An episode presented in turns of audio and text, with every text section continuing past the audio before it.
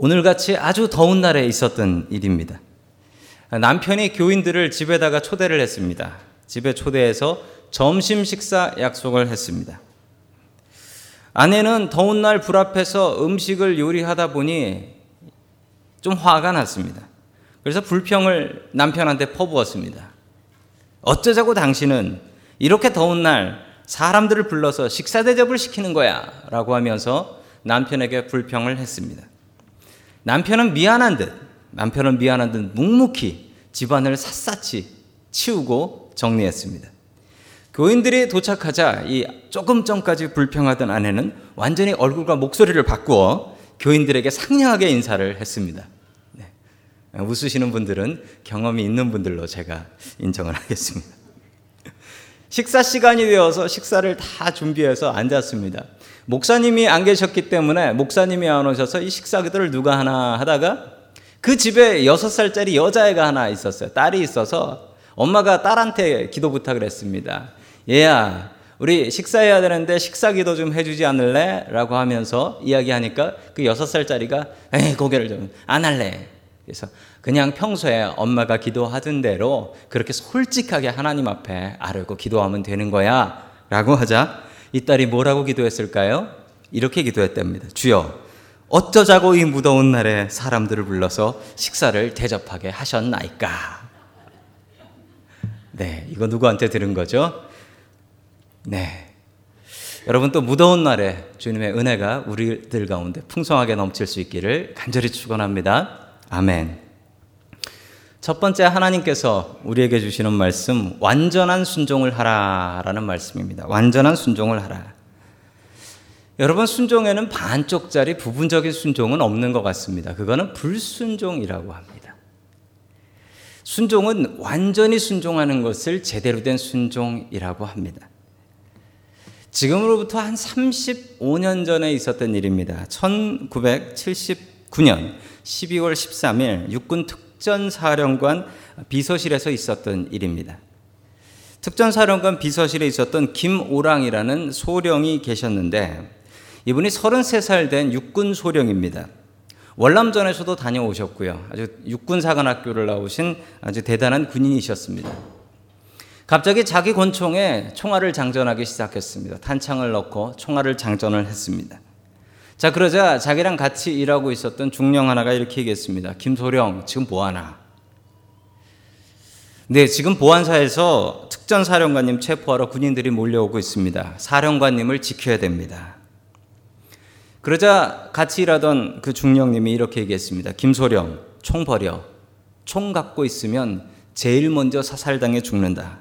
총 버리고 그냥 얼른 오면 투항해. 그러자 김소령은 그 얘기를 듣고 저는 그럴 수 없습니다. 라고 하며 자기가 가지고 있었던 권총을 가지고, 권총을 가지고 특전사령관실에 들어갔고 문을 걸어 잠갔습니다. 잠시 뒤 보안사에서 군인들이 왔고 M16으로 무장한 보안사 군인들에 의해서 제압당하고 잠시 뒤에 가보니 아, 죽어서 넘어져 있더라. 라고 이야기를 했습니다.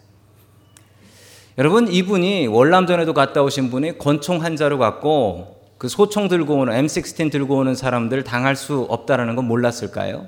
알았습니다. 알았는데도 가서 자기 사령관, 장관 지키겠다라고 해서 지키다 전투하다가 그 자리에서 즉사를 당했습니다. 여러분, 이분은 자기가 죽을 것을 알고 있으면서도 그렇게 했던 이유가 무엇입니까? 군인은 명령을 지켜야 한다. 군인은 명령을 지켜야 된다. 군인은 순종을 해야 된다. 여러분 다시 바꿔 말하자면 우리들은 그리스도의 군인들, 군인들의 군사들입니다. 그렇다면 여러분 군인에게 제일 중요한 것은 명령을 받고 그 명령을 지키는 것입니다. 여러분 매일매일 예수님으로부터 예수 그리스도를 통하여 명령을 받고 계십니까? 여러분 받고 계신다면 그 명령을 지키고 계십니까? 군인이 명령을 지키지 않는다면 그 군인은 군인이 아닙니다. 이스라엘 백성들이 이집트를 떠나서 가나안 땅에 도착해서 정착하고 난 후에 벌어진 일입니다. 우리 사사기 3장 1절 말씀 같이 보겠습니다. 시작. 가나안 전쟁을 전혀 겪어본 일이 없는 모든 이스라엘 백성을 시험하시려고 주님께서 그 땅에 남겨두신 민족들이 있다. 아멘. 여러분, 가나안 땅에 이스라엘 백성들 말고 다른 민족들이 살고 있었다라는 것이죠. 여러분, 그런데 그 민족들이 살고 있었던 목적을 1절에서는 무엇이라고 이야기합니까? 이스라엘 백성들을 시험하기 위해서라고 성경은 분명히 기록을 하고 있습니다. 이것은 누가 사람이 한 얘기가 아니고 하나님께서 직접 하신 그리고 하나님께서 지금 우리들에게 알려주시는 말씀입니다. 그런데 여러분, 다시 곰곰이 생각해 보시자면 이스라엘 백성들이 이스라엘 백성들이 가나안 땅에 정착해서 가나안 땅에 다른 민족들이 있었다라는 것은 하나님께서 이스라엘 백성들을 시험하기 위해서 일부러 남겨 놓으신 것이라는 사실입니다. 여러분 그런데 처음 이야기를 들으시면 이거 완전히 다른 얘기네라는 것을 여러분들도 느끼실 수 있으실 것입니다. 우리 민수기 33장 55절 말씀 다 함께 같이 봅니다. 시작. 너희가 그 땅의 주민을 다 쫓아내지 아니하고 너희가 함께 있도록 허락하였다가는 그들이 너희 눈에 가시가 되고 옆구리를 찌르는 바늘이 되어서 너희가 살아갈 그 땅에서 너희를 괴롭힐 것이다. 아멘. 민수기는 가나안 땅에 들어가기 전에 하나님께서 이스라엘 백성한테 내려주신 명령이셨습니다. 그 명령은 무엇이었습니까? 너희들이 가나안 땅에 들어가면 거기 있는 민족들을 단 한 명도 남겨놓지 말고 다 내보내라. 내보내면 그 사람은 어디 가서 살 데가 있다. 그런데 너희들이 이 땅을 차지하고 이 땅에서 사는 게 내 뜻이다. 그러니까 너희들은 힘들더라도 어렵더라도 그 다른 민족들을 가나안 땅, 이스라엘 가나안 땅에서 모두 다 내보내라라는 것이 하나님의 명령이었습니다. 그런데 이스라엘 백성들이 이 명령을 따르지 않습니다.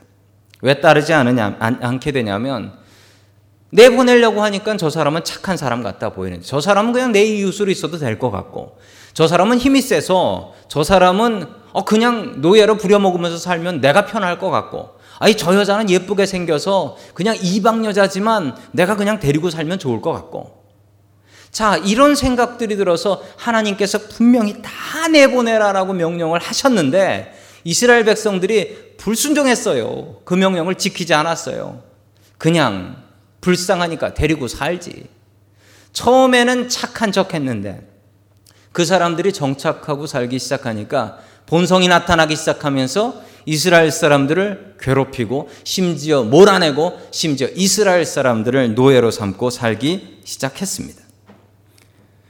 여러분 하나님께서는 처음에 명령을 내리실 때 이스라엘 백성들이 어떻게 할 것인지 진짜 눈으로 보시면서 말씀하시는 것 같이 말씀하셨습니다. 너희들이 만약 내보내지 않으면 저 민족들이 너희들의 옆에 가시와 같은 바늘과 같은 존재가 되어서 너희들을 괴롭게 할 것이다 라는 말씀이셨습니다. 여러분 이스라엘이 제대로 정복하지 않아서 그래서 생긴 문제입니다. 그런데 하나님께서 잠시 전에 읽었던 사사기 3장 1절에서 무엇이라 말씀하셨습니까? 여러분 만약에 저라면 이렇게 얘기할 겁니다. 봐라. 내가 다 내보내라고 했지. 다 안 내보내고 순종하지 않으니까 이런 벌을 받는구나. 너희들이 이런 벌을 받아도 싸다. 말씀대로 살아라. 이렇게 얘기할 것 같습니다. 그런데 하나님께서 하시는 말씀이 완전히 다릅니다. 앞에 그 이야기는 완전히 생각하지 않으시고 지금 하시는 말씀은 그래. 너희들이 순종 안에서 이렇게 됐지만 그건 생각하지 말자. 그건 생각하지 말고 이렇게 남겨진 이유는 너희들이 시험 받으면서 하나님 의지하는 법을 배우기 위해서이다. 하나님께서 이렇게 말씀을 바꾸세요. 여러분 하나님께서 말씀을 바꾸시나요? 하나님께서 계획을 바꾸시나요? 여러분 성경 보셨잖아요. 바꾸십니다. 그런데 여러분, 우리가 말을 바꾸고 계획을 바꾸는 건 내가 바꾸는 겁니다. 나 때문에. 내가 마음이 바뀌어서 내가 하기 싫어서 내가 기분이 나빠서. 그런데 여러분, 하나님께서는 절대로 그러시는 일이 없어요. 하나님께서는 계획을 바꾸십니다. 바꾸시는데 왜 바꾸시냐고요? 우리 때문에 바꾸십니다. 우리 때문에. 우리의 불순종 때문에 하나님께서 계획을 바꾸십니다. 여러분, 우리가 하나님 앞에 제대로 된 순종 드려야 되겠습니다. 여러분 99% 순종하면 뭘까요? 여러분 금이 금이 99%면 그건 순금이라고 합니다. 아주 좋은 금이죠.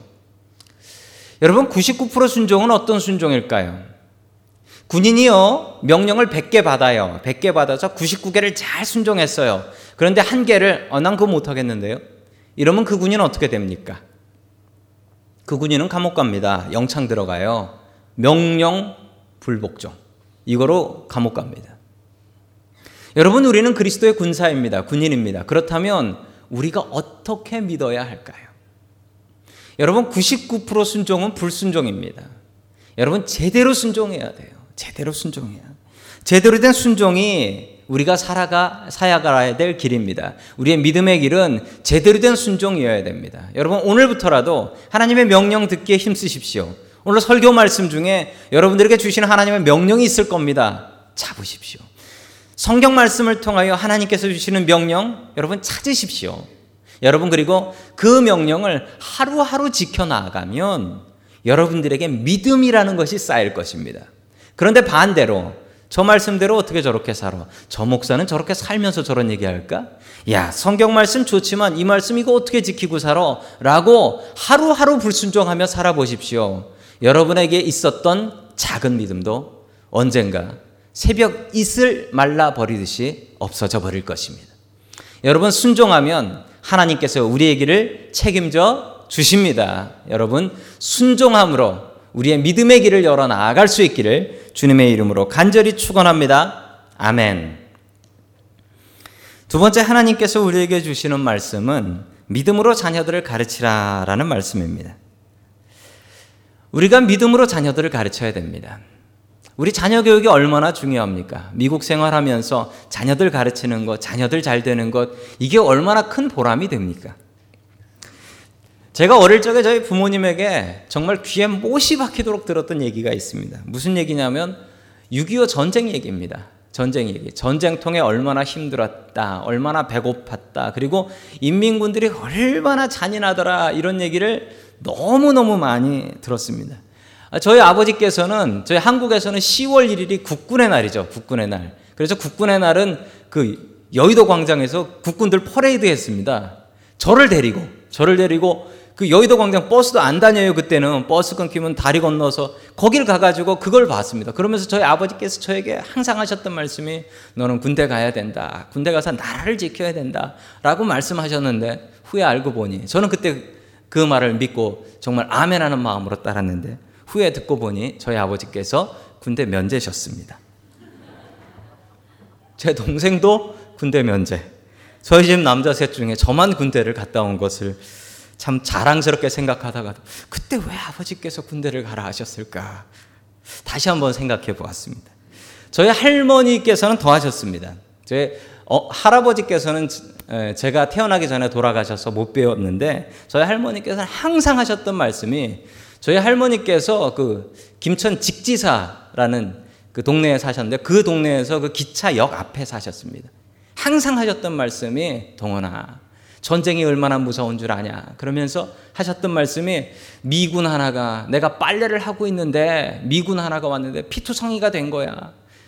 알고 보니 그 미군이 기차 타고 이동하다가 밖에 뭐 있나 구경한다고 하다 전봇대에 머리를 부딪혀서 머리가 깨져서 제가 그 얘기를 얼마나 귀에 못이 박 저는 미군 하면 머리 깨진 미군밖에 생각이 안 나요. 하도 그 얘기를 들어서. 저희 부모님과 저희 할머니께서 저에게 왜 그런 얘기를 하셨을까요? 겁주려면 그냥 귀신 얘기를 하시지 왜 실제 얘기를 하셔가지고 그렇게 겁을 주셨는지 여러분 저를 겁주시려고 하신 얘기가 아닙니다.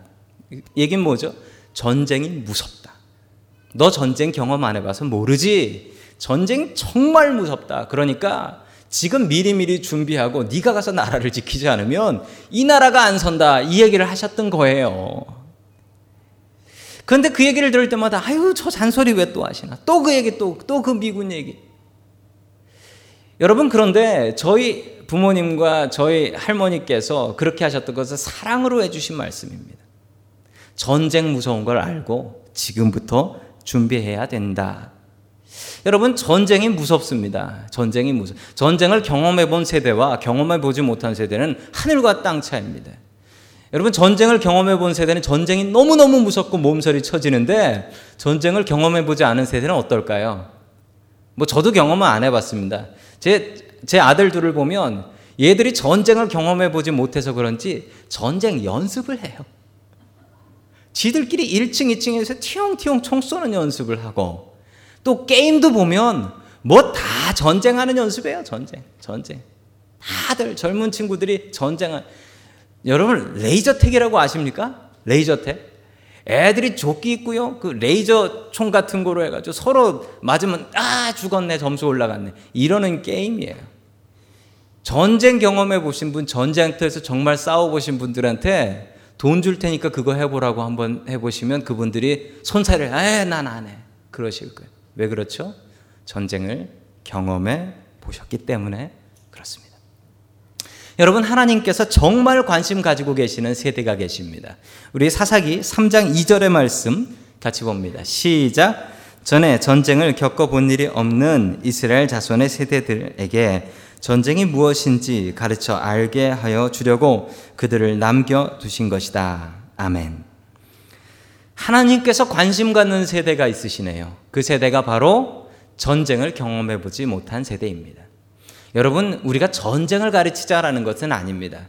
전쟁을 경험한 세대라는 것은 세상이 얼마나 어려운 줄 알고 하나님 의지하지 않으면 아무것도 안 된다라는 것을 아는 세대입니다.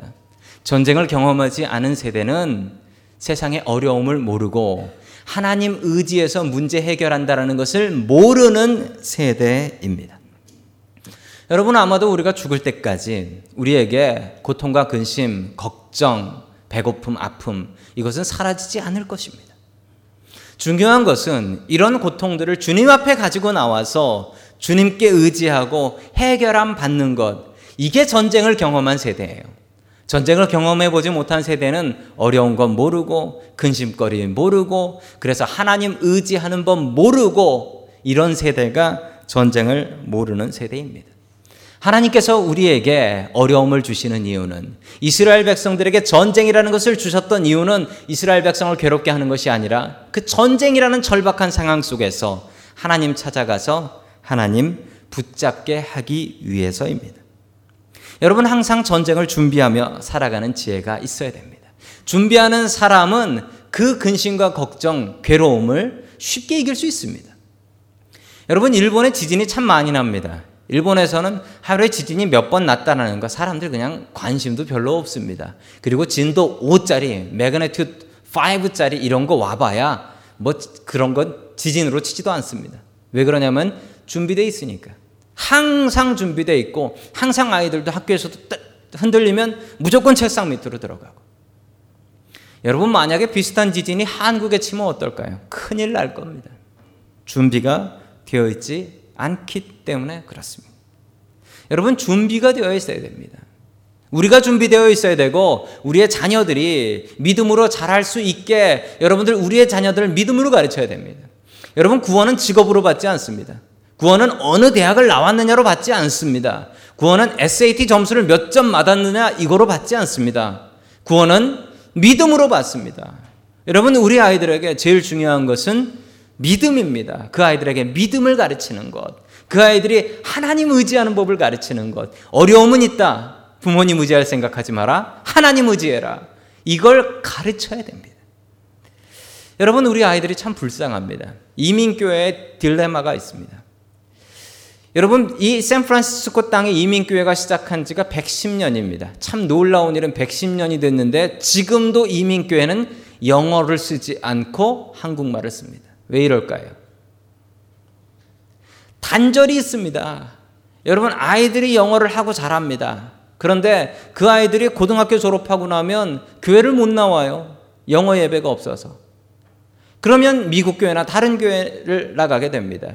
여러분, 그 단절을 한국에서 이민 오신 분들이 또 채웁니다. 그러면 교회는 됩니다. 여러분, 그런데 불쌍한 건 우리 자녀들입니다. 우리의 자녀들에게 믿음을 가르쳐야 됩니다.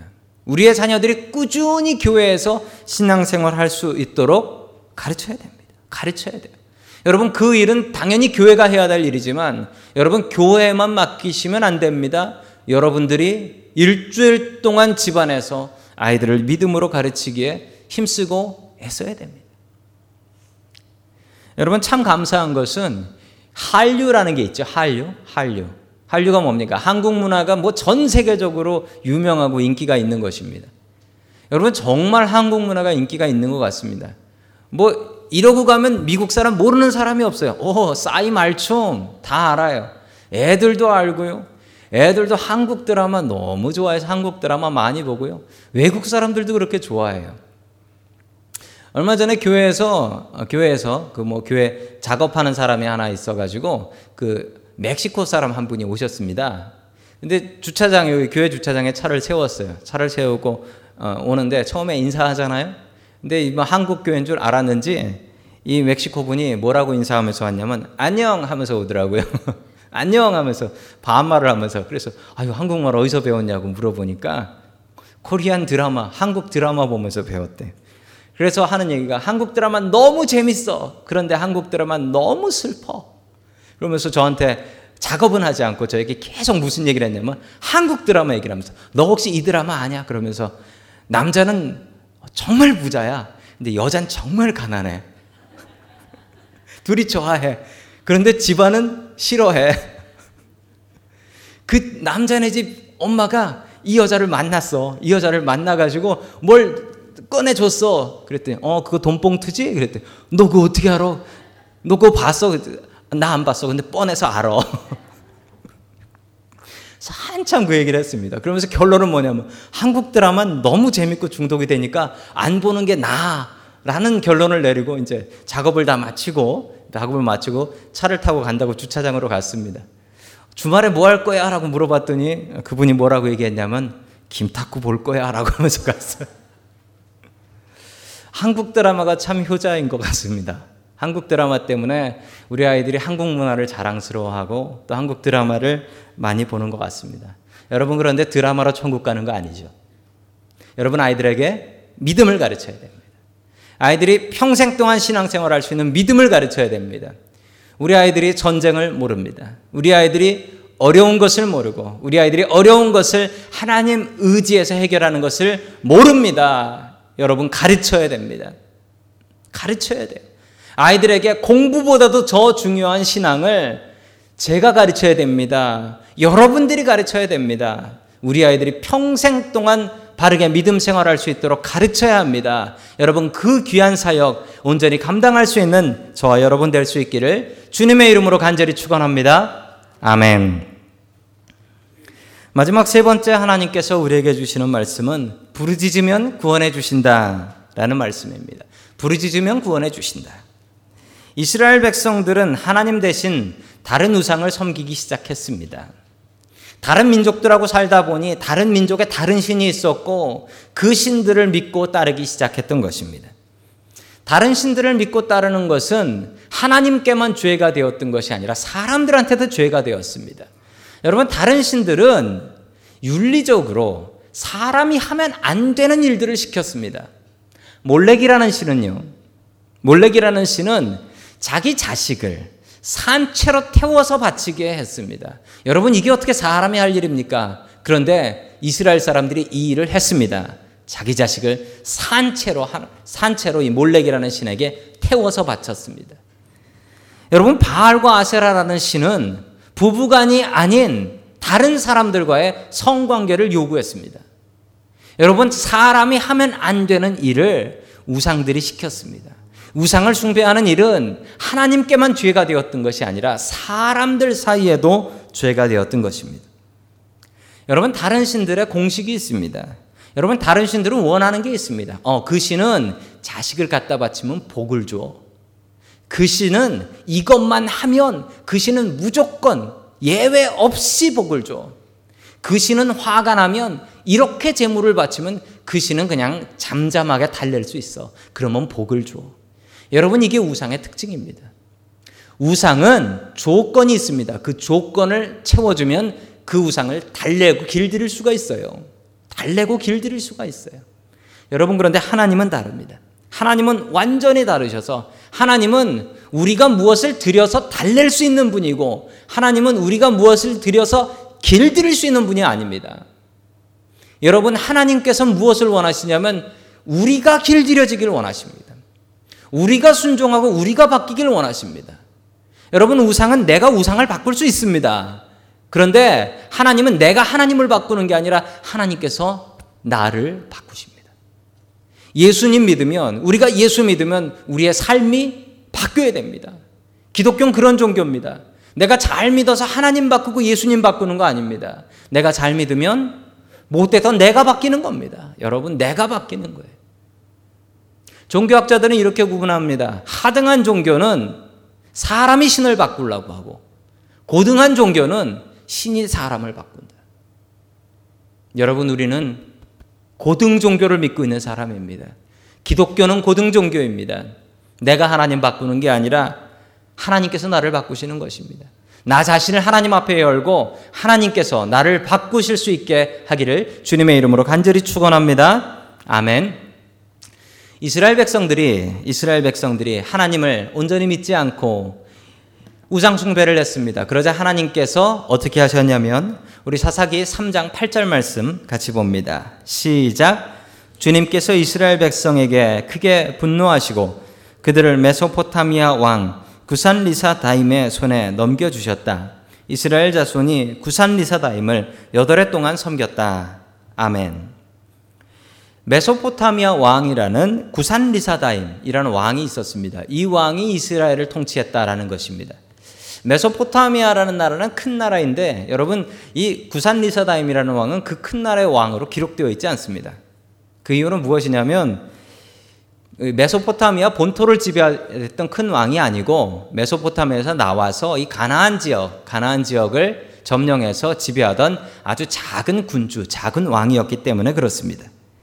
자, 계속해서 구절의 말씀을 같이 봅니다. 시작. 이스라엘 자손이 주께 울부짖으니 주님께서 그들을 구하여 주시려고 이스라엘 자손 가운데서 한 구원자를 세우셨는데 그가 곧 갈렙의 아들 그나스의 아들인 온니엘이다. 아멘. 여러분 8년 동안 섬겼다라고 했죠. 8년 동안 이 메소포타미아 구산리사다임이라는 왕한테 괴로움을 당했습니다. 여러분 그런데 그 괴로움을 당하는 동안 하나님께서는 무엇을 하셨을까요? 하나님께서는 아무것도 안 하셨습니다. 여러분 오늘 하나님의 말씀을 한번 봐 주시기 바랍니다. 그 말씀에 그 말씀에 두 가지 이야기가 눈에 확 띄는 이야기가 있습니다. 무엇이냐면 울부짖으니 구해 주셨다. 여러분 이 두 동사가 한 절 안에 한 절 안에 나뉘지 않고 나와 있습니다. 그런데 이 말씀은 성경에 너무도 많이 나와 있는 이야기입니다.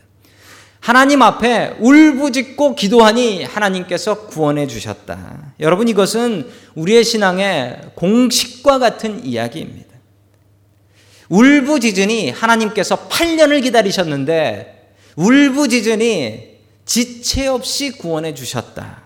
온니엘이라는 사람을 통해서 이스라엘을 구원해 주셨고 온니엘이 죽을 때까지 다시는 그런 괴로움이 없었다라는 것입니다. 여러분 그렇다면 하나님께서 지금 우리의 무엇을 기다리고 계실까요? 우리의 기도를 기다리고 계십니다. 우리가 고통 중에 괴로워서 주님 앞에 울부짖고 기도하는 그 기도를 하나님께서는 지금 기다리고 계십니다. 여러분 그 기도하시면 어떻게 될까요? 울부짖으니 구원하셨다. 여러분 그 역사가 우리에게 있습니다. 여러분 부르짖고 기도하십시오. 여러분 새벽 기도에 나와서 부르짖고 기도하십시오. 금요 기도에 나와서 부르짖고 기도하십시오. 여러분 예배 일찍 나오세요. 일찍 나와서 기도하십시오. 마치고 나서도 나와서 사람들한테 인사하실 필요 없습니다. 앉아서 기도하시면 됩니다. 그게 더 아름답습니다. 여러분 기도하십시오. 하나님께서는 우리의 기도를 기다리십니다. 이스라엘의 기도를 8년 동안 기다리셨던 것처럼 하나님께서는 우리의 기도를 기다리고 계십니다. 부르짖고 기도하십시오. 하나님께서 들으시고 응답하실 것입니다. 그 아름다운 응답의 역사가 우리들에게 있기를 주님의 이름으로 간절히 축원합니다. 아멘.